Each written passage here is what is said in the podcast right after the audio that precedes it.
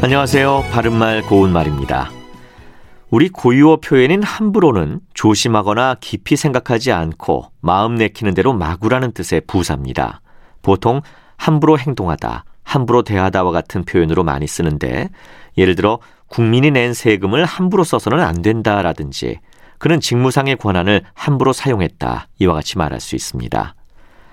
함부로를 강조해서 이르는 말로 함부로 덤부로라는 부사도 있습니다. 이것은 마음 내키는 대로 마구 또는 대충대충이란 뜻인데요.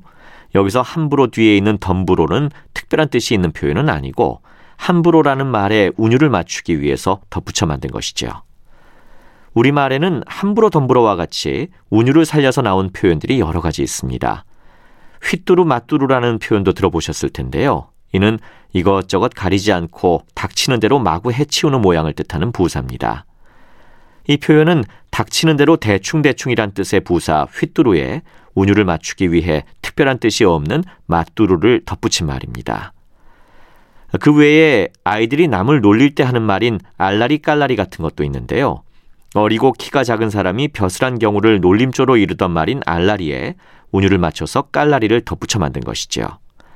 이것을 얼레리 꼴레리로 알고 사용하는 분들도 많은데 얼레리 꼴레리는 맞는 표현이 아니고 알라리 깔라리가 표준어로 되어 있으니까 정확하게 사용하시면 좋겠습니다.